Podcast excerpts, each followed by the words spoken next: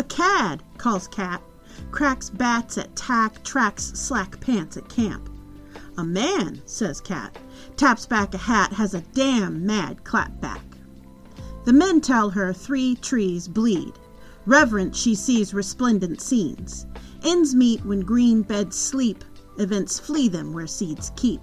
In this third trip, I trick him. Fish in thin film, flip it, tipping it till it sings in fifty thrifty strings, spilling things. Dog stood on top of stoop to frown.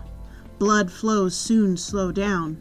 Brown dog took down two crooks. Town clown soon too shook. Bumpy stump, chuck scrubs slugs. Must flush up stunk pus, plus stump puts up stuff. Crud, cuss. Pump stump mucks, pulp mush. Hello, and welcome to It Started With This. I am your univocalic host, Sue. Finally, some poetry. I am first and foremost a poet. Once upon a time, I wanted to write the next great American novel, but I realized that long form novel style writing just isn't my game. I don't have the stamina for it. However, short stories, poems, even essays are absolutely in my wheelhouse. The consume assignment this week was to read A Ballad in A by Cathy Park Hong.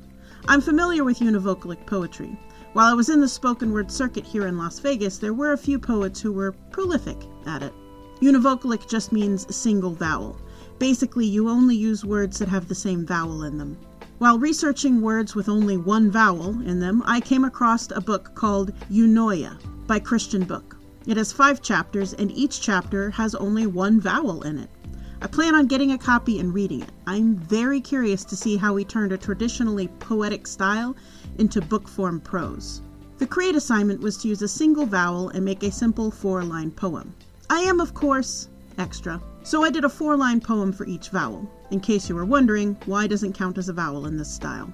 The transcript of the poem is in the show notes. Please check out my Linktree in the show notes and follow me on social media.